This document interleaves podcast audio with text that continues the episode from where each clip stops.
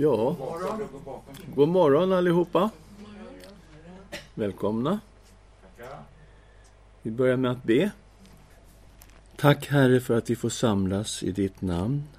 Jesus Kristus, vår frälsare. Tack för att du är här efter ditt löfte. Och vi ber om nåd, Herre, att du fyller oss med din heliga Ande, verkar i oss och talar till oss. Öppna våra ögon för ditt ord och leder oss in i skrifterna.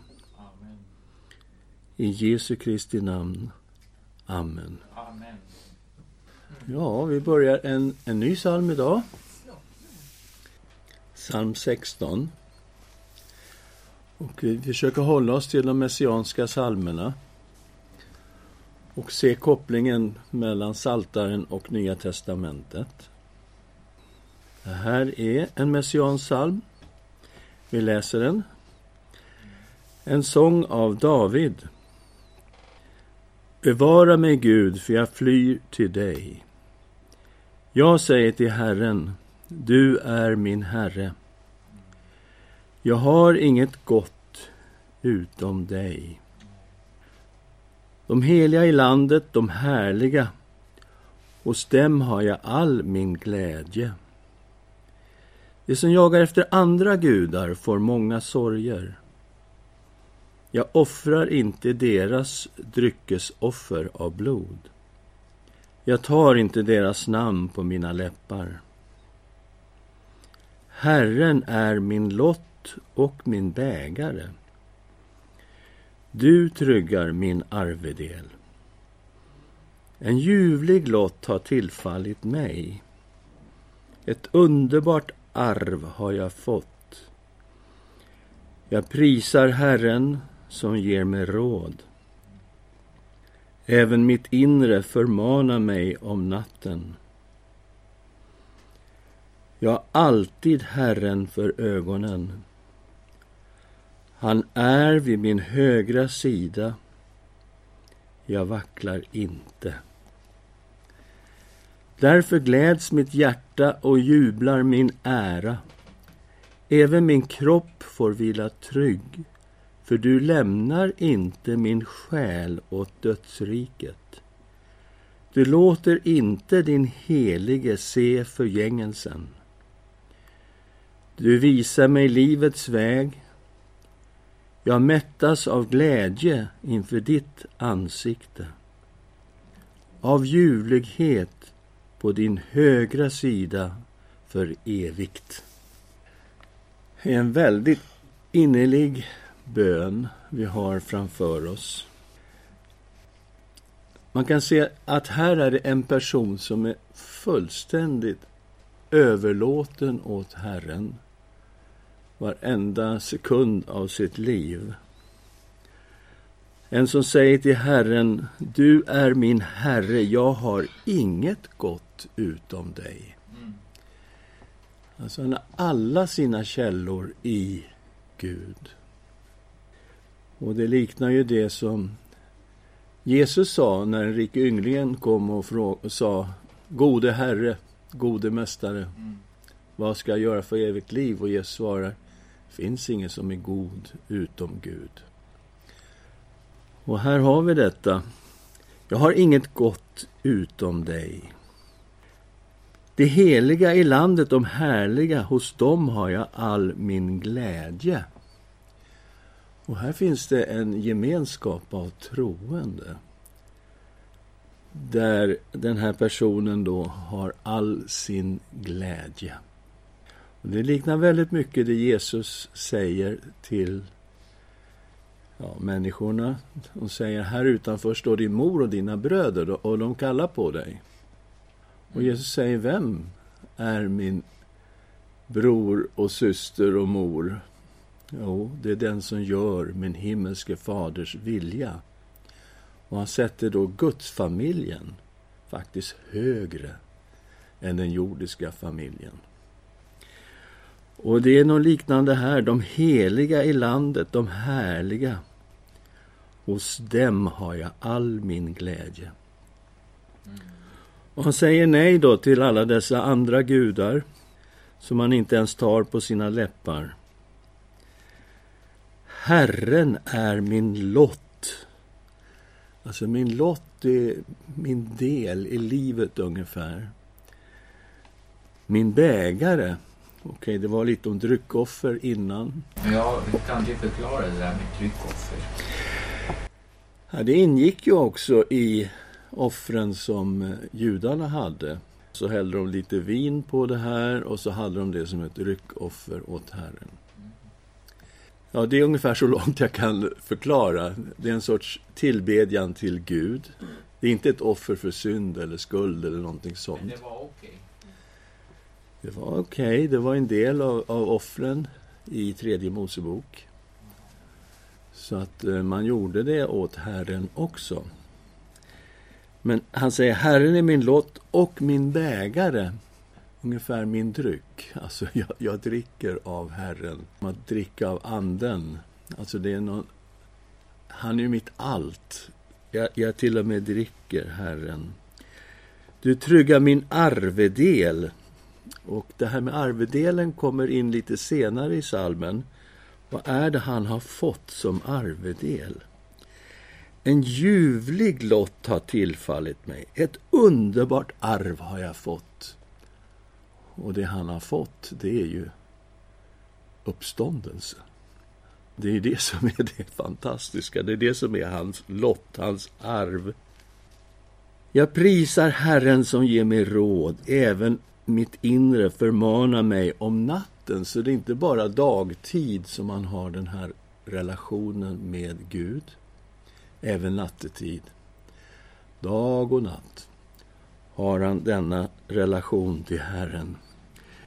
Det vi läste om i andra versen. Du är min Herre, jag har inget gott utom dig. Gäller dag och natt.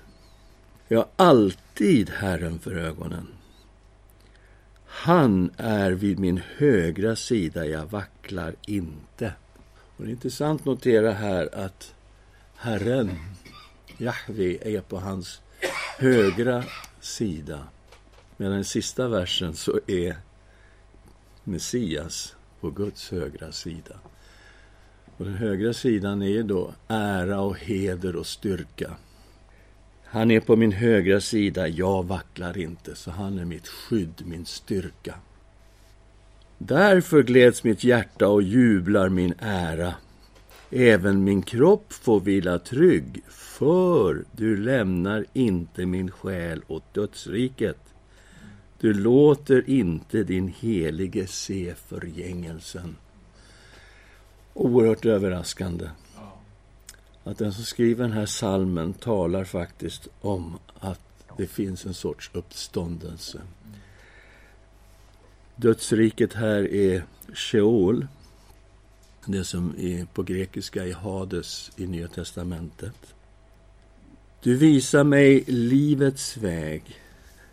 Jag mättas av glädje inför ditt ansikte. Så Herren är hans dryck, hans bägare. Men han också mättas av glädje inför Herrens ansikte, av ljuvlighet på din högra sida för evigt.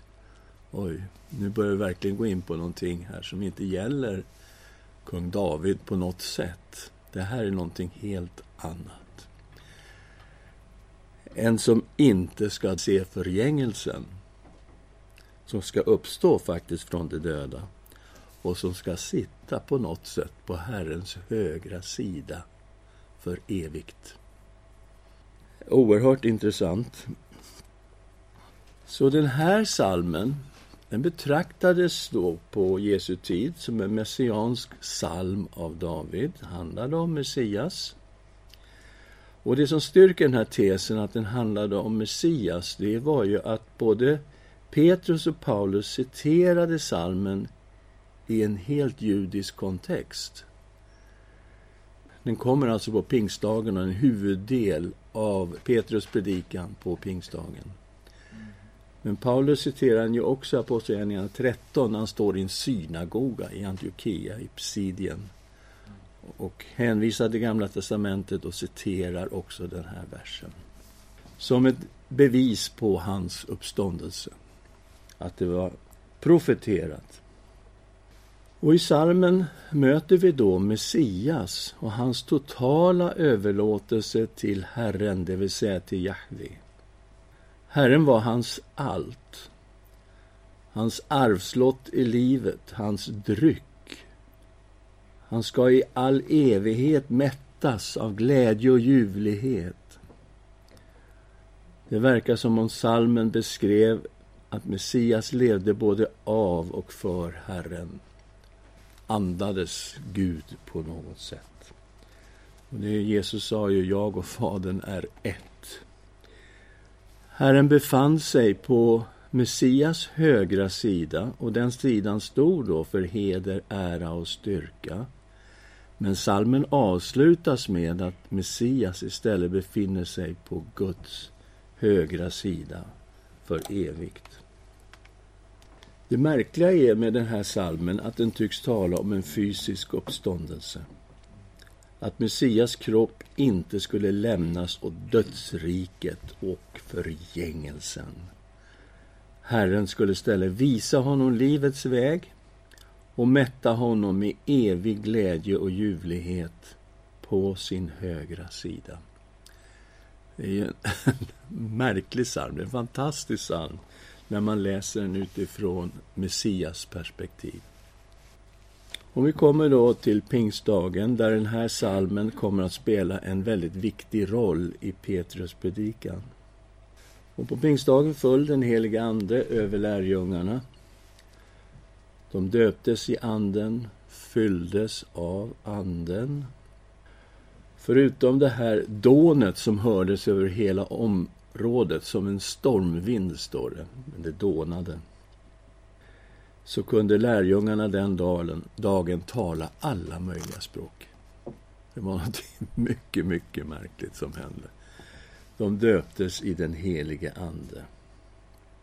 Och eh, Jesus hade ju sagt det här, Apostlagärningarna 1 och 5. Vi läser 4 och 5. Vid en måltid med apostlarna befallde han dem, lämna inte Jerusalem, utan vänta på vad Fadern har lovat. Det ni har hört av mig. Johannes döpte med vatten, men ni ska om några dagar bli döpta i den helige Ande. Och här har vi det i Apostlagärningarna 2, 1-4. När pingstdagen kom var de alla samlade. Då hördes plötsligt från himlen ett dån, som när en våldsam storm far fram. Och det fyllde hela huset där de satt. Tungor som av eld visade sig för dem och fördelade sig och satte sig på var och en av dem. Alla uppfylldes av den helige Ande och började tala främmande språk allt eftersom Anden ingav dem att tala. Var är de någonstans? Ja, alltså ryggmärgen säger de är nog i övre salen där de samlades tidigare till bön och verkade vara deras tillhåll, så att säga. Och vid ett tillfälle står de 120 personer och då fick de verkligen knöka in folk om de var i övre salen. Så frågan är var de befinner sig när det här händer eftersom det är över 3000 personer som ska höra och bli döpta. Alltså det går ju inte med övre salen rent logistiskt. Det är klart, då tittar man ju på templet på en gång. Ja, det var pingst, vet vi. Det blev ju en folkskockning kring apostlarna. Petrus steg fram och berättade vad som hänt. Och han säger någonting. Han säger det är bara tredje timmen på dagen. Och det är klockan nio på morgonen. Och det är alltså den första bönetiden för judarna vid templet. Den är klockan nio. Så allt tyder ju på att lärjungarna, som vi ser senare i Apostlagärningarna, faktiskt höll bönetiderna i templet. Och de gick ju dit, det ser vi i tredje kapitlet. Att eh, då, då var det Petrus och Johannes som gick upp till templet för att be den bön som bads då vid den timmen. Så det är nog klockan nio på morgonen. De är nog i tempelområdet. Och då är det tusentals judar och proselyter där från hela romarriket. För att eh, Jerusalem var en pilgrimsstad. Templet fanns där.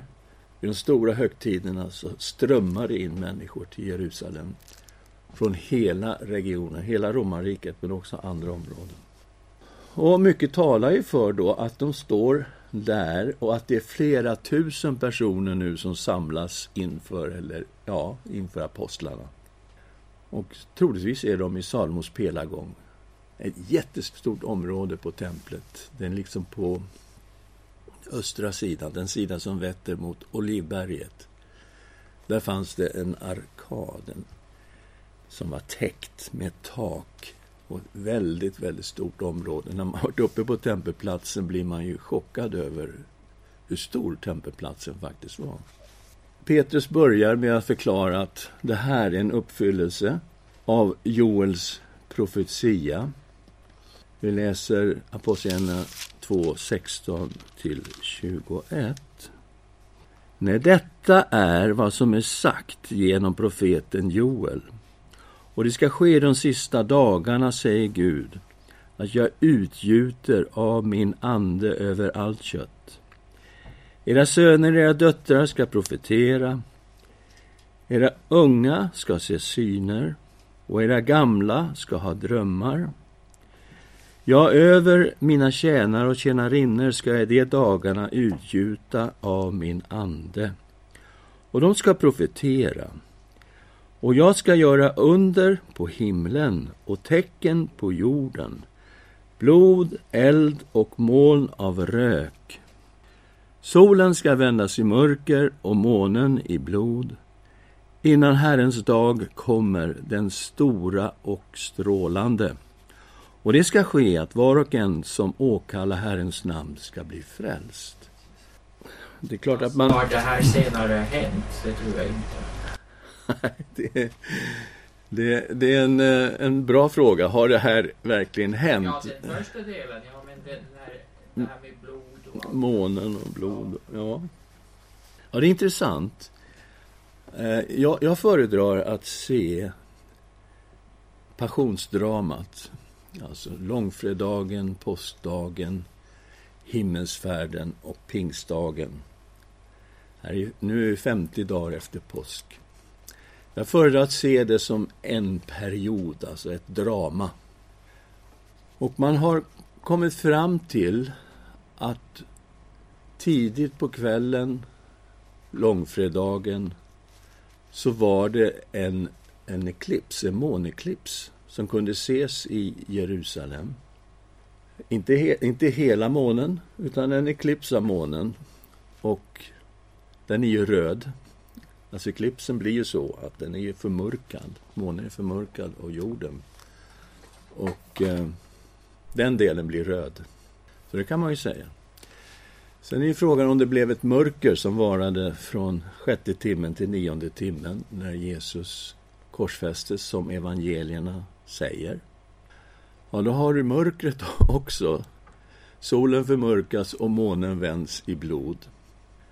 Så, ja, Många med mig säger det är fullt möjligt att det här är uppfyllelsen av denna profetia.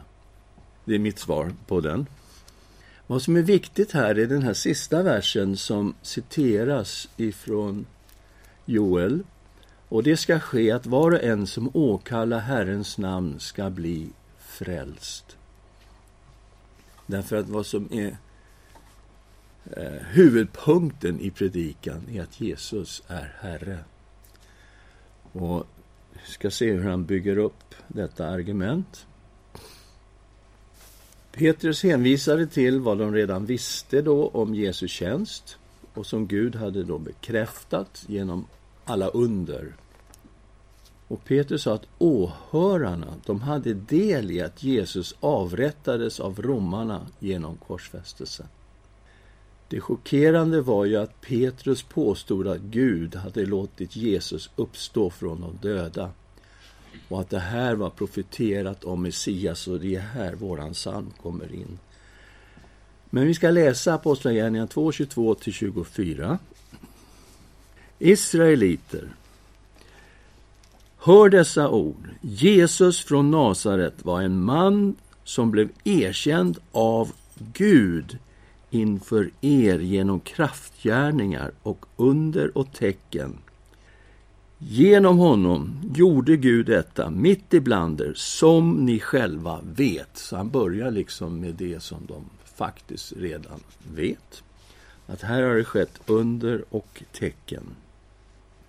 Och vi kommer att se någonting, det ligger lite latent här, men Gud har bekänt sig till Jesus genom under och tecken och genom att uppväcka honom från de döda. Medan judarna, de är liksom på andra sidan staketet och har sett till att han blir korsfäst. Och när han kallar till omvändelse så handlar det en hel del om byt sida. Alltså lämna, låt, låt er frälsas från detta vrånga släkte. Byt, hoppa över staketet på Guds sida. Han som bekräftade Jesus genom under och tecken. Han som lät honom uppstå ifrån de döda. Gå till den sidan. Omvändelsen. Efter Guds bestämda plan och beslut blev han utlämnad och med hjälp av laglösa spikade ni upp honom och dödade honom. Det är alltså ett ni här som spikar upp honom och dödar honom. Så han kommer med en väldigt hård anklagelse mot judarna i Jerusalem. Men Gud har uppväckt honom och löst honom ur de dödas vånda eftersom det inte var möjligt för döden att behålla honom som David säger om honom. Och här kommer ju våran psalm in. Men vad då inte möjligt? det var inte möjligt för döden att behålla honom. Nej, men har ni hört någon annan som det här har sagts om, som har liksom begravts någonstans på en kyrkogård? Att det inte var möjligt för döden att behålla honom. Varför var det inte möjligt? Jo, på grund av psalm 16. Det var profeterat att han skulle uppstå. Därför var det inte möjligt. Och Petrus citerar från vår psalm, som var messiansk. Han påpekar att de här verserna omöjligen kunde gälla kung David eftersom han dog och var begraven där i Jerusalem ungefär tusen år tidigare. Citatet måste syfta på Davids son Messias. I förväg såg han Messias uppståndelse och sa han ska inte lämnas åt dödsriket. Hans kropp ska inte se förgängelsen. Och vi läser nu Apostlagärningarna 2, 25-31. David säger om honom Jag har alltid Herren för ögonen. Han är vid min högra sida, för jag ska inte vackla. Därför gläds mitt hjärta och jublar min tunga. Även min kropp får vila i trygghet. Att du inte lämnar min själ åt dödsriket eller låter din helige se förgängelsen. Du har visat mig livets vägar. Du ska mätta mig med glädje inför ditt ansikte. Bröder, jag kan öppet säga er att vår stamfader David är både död och begraven. Hans grav finns ju här hos oss än idag. Men han var profet och visste att Gud med ed hade lovat att sätta en av hans ättlingar på hans tron. I förväg såg han Messias uppståndelse och sa han ska inte lämnas åt dödsriket och hans kropp ska inte se förgängelsen.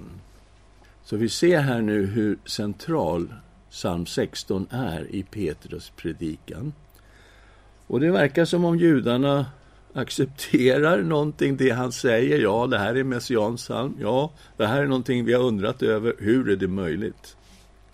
Och så upprepar han detta, att Gud har uppväckt Jesus från de döda och vi är alla vittnen till det. Så okej, okay, nu har vi ett bibelord här. Ett profetord. Det var omöjligt att döden skulle behålla honom, för, kom ihåg vad David sa i psalm 16. Och Gud har uppväckt honom från de döda. Han har uppfyllt det här ordet. Och vi som står här och talar alla möjliga språk, vi, vi är vid ögonvittnen. Vi har mött honom, den uppståndne Jesus Kristus. Sen kommer ju nästa chock då. Det här var ju en chock nummer ett, att Gud uppväckt Jesus från de döda. Chock nummer två, det är ju att Jesus har farit till himlen. Grattis! Och intagit sin position vid Faderns högra sida. Där hade Jesus fått anden från Fadern och utgjutit anden över sina lärjungar och detta förklarar de märkliga fenomenen med dånet och språken som alla kunde se och höra. Här kom förklaringen. Ni förstår den här Jesus, han har farit till himlen. Han har intagit sin position på Faderns högra sida. Och han har fått anden av Fadern. Och nu har han, Jesus, utgjutit anden över oss, hans lärjungar, hans apostlar. Och det är därför som det här händer. Det, detta är förklaringen. Och det är klart att de kunde inte neka till att det hade hänt någonting mycket märkligt. Och för att backa upp det här enorma påståendet att Jesus har farit till himlen så säger han David har ju inte stigit upp till himlen. Men han säger, här kommer nästa messianska psalm, psalm 110, vers 1. Men han säger, Herren sa till min Herre, sätt dig på min högra sida tills jag har lagt dina fiender som en pall under dina fötter. Skulle det här kunna implicera både himmelsfärd och att han sätter sig på Faderns högra sida? Ja, men alltså det är klart. Hur ska han komma dit? Det finns en himmelsfärd här. Så Jahve sa till min herre, Messias, sätt dig på min högra sida tills jag har lagt alla fiender som en pall under dina fötter. Vi läser vers 33 till 35. Han har blivit upphöjd till Guds högra sida och fått den utlovade helige Ande av Fadern. Och han har utgjutit det som ni ser och hör. David har ju inte stigit upp till himlen, men han säger Herren sa till min herre Sätt dig på min högra sida tills jag lagt dina fiender som en pall under dina fötter. Ja, ser ni att det finns en himmelsfärd med här? Mm. Och det, det som har hänt gick inte att förklara då. Så här kom förklaringen. Den är ju helt fantastisk. Men den är alltså uppbackad av en messiansk profetia som alla judarna visste att det här handlar om Messias. Till och med Jesus använder den här när han talar med fariseerna. Han frågar vem son är Messias? Och sa Davids. Ja, men eh, hur kan vara bara Davids son? Har ni inte läst det här bibelstället? Herren sa till min herre, sätt dig på min högra sida. Hur kan han vara Davids son om David kallar honom herre? Var Jesu fråga och alla blev svarslösa. Han var alltså inte bara Davids son. Han var Guds son också. Och slutsatsen var då att Messias måste ha en himmelsfärd och därefter kunna inta positionen på Guds högra sida. Och det här leder ju någonstans. Om det här stämmer, då måste alltså Jesus vara Herre. Herren sa till min Herre, och han måste vara Herre. Och han måste faktiskt vara Messias. Vi läser den 36 versen. Därför kan hela Israels folk veta säkert att denne Jesus som ni korsfäste, honom har Gud gjort till både Herre och Messias. Okej, okay. kommer ni ihåg Joel? Var en som åkallar Herrens namn ska bli frälst. om Jesus är Herre, då är det alltså var och en som åkallar Herren Jesu namn ska bli frälst. Ja. Åhörarna de blev ju träffade av Petrus tal. Fick ett styng i hjärtat, som det står. Och frågade Petrus, vad ska vi göra? Petrus sa att de skulle vända om till Gud och därmed till Herren Jesus. De skulle därefter döpa sig i Herren Jesu namn. Man läser det här och tänker konstigt, liksom, att döpa sig i Jesu namn. Men han är ju Herre. Var och en som åkallar Herrens namn ska bli frälst. Så det är klart de ska döpas i Herren Jesu namn. Då ska ni få syndernas förlåtelse och den heliga Ande som gåva. Och det visade sig då att det var 3000 personer som döptes den dagen och vi läser vers 37 till 41. När de hörde detta högg det till i hjärtat på dem. Och de frågade Petrus och de andra apostlarna, bröder, vad ska vi göra? Petrus svarade dem, omvänd er och låter alla döpas i Jesu Kristi namn, så att era synder blir förlåtna. Då ska ni få den helige Ande som gåva. Löftet gäller er och era barn och alla dem som är långt borta, alla som Herren vår Gud kallar. Med många andra ord vittnade han och vädjade till dem. Låt er frälsas från det här bortvända släktet och har bytt sida, hoppa över på Guds sida och gör som Gud har gjort. Bekänner till Jesus. Han är Herre, han är Messias. De som tog emot hans ord döptes och antalet lärjungar ökade den dagen med omkring 3000. Hur kunde de döpa 3000? Vid templet. Ja, det är man har hittat alla dessa mikvebad vid ingången, södra ingången till templet. De är jättemånga och judarna använde det här för sina reningar. Och en trappa ner, man sänks helt ner i vattnet och så är det en trappa upp. Och ofta med en, en, en ledstång emellan så att inte de som är renade ska komma åt de orenade innan eh, de har döpts. Eller renat sig. Det här var alltså någonting som judarna gjorde regelbundet. Men rent logistiskt då så var det fullt möjligt att döpa 3000 personer där vid templet den dagen. Och så nämnde vi om detta med att Paulus också använde en vers ifrån psalm 16 och vi har tittat på den tidigare när vi gick igenom psalm 2 faktiskt. Och det är Apostlagärningarna 13, vers 16-41. Paulus håller en predikan i synagogan i Antiochia i Pisidien där han med hänvisning och citat från GT visar att Jesus är Messias. Som profetia om uppståndelsen citerade han psalm 16, vers 10. Vi kommenterade Paulus predikan när vi gick igenom psalm 2. Och vi noterade att Paulus använder den här versen på precis samma sätt som Petrus. Och det är en helt judisk kontext. Har ni några tankar? Ni ser ju hur viktig den här salmen är i pingstpredikan.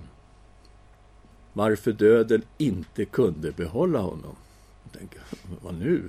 Det, det, det är ett mycket märkligt påstående. Men det var inte så märkligt, för psalm 16 fanns där. Man ser ju mer och mer alltså hur eh, judarna hade möjlighet att... Eh, alltså vi tittar ju tillbaka till frälsningen. Ja. Det är det som har, har uppfyllts. Ja. Men de i tro såg ju framåt. Alltså. Mm. Och, och eh, du vet, alltså det här med hur blev eh, liksom judarna frälste innan Jesus? Man ser ju att det var det räckte, den kunskap som, som de fick. Precis, de såg löftena Ja. och de trodde på Guds löften Ja. och var frälsta i detta. Och när vi kommer till Hebreerbrevet så ser vi att Jesu offer var ett evigt offer. Det sträcker sig framåt så vi kan bli frälsta, det är jättebra. Sträckte sig också bakåt. Så alla som har blivit frälsta och fått syndernas förlåtelse är genom Kristi eviga offer. Ja? Eh, judarnas förståelse av Messias, hur han skulle vara och egenskaper, fanns det odödlighet i, i eh, förståelsen av Messias. Om nu Jesus var Messias, då var han per automatik också odödlig. Ja, det har jag inte satt mig in i. Men om vi dribblar med den här messianska salmen 110. Herren sa till min herre, sätt dig på min hög, högra sida tills jag har lagt alla fiender som en pall under dina fötter.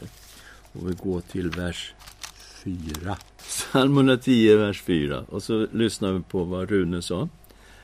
Herren har gett sin ed och ska inte ångra sig. Du är präst för evigt på samma sätt som Melkisedek. Så jag tycker att det indikerar evigt liv i profetiorna. Och det är klart, när man tänker sig, judarna tänker sig att Jesus skulle komma tillbaka, upprätta ett fredsrike över hela jorden.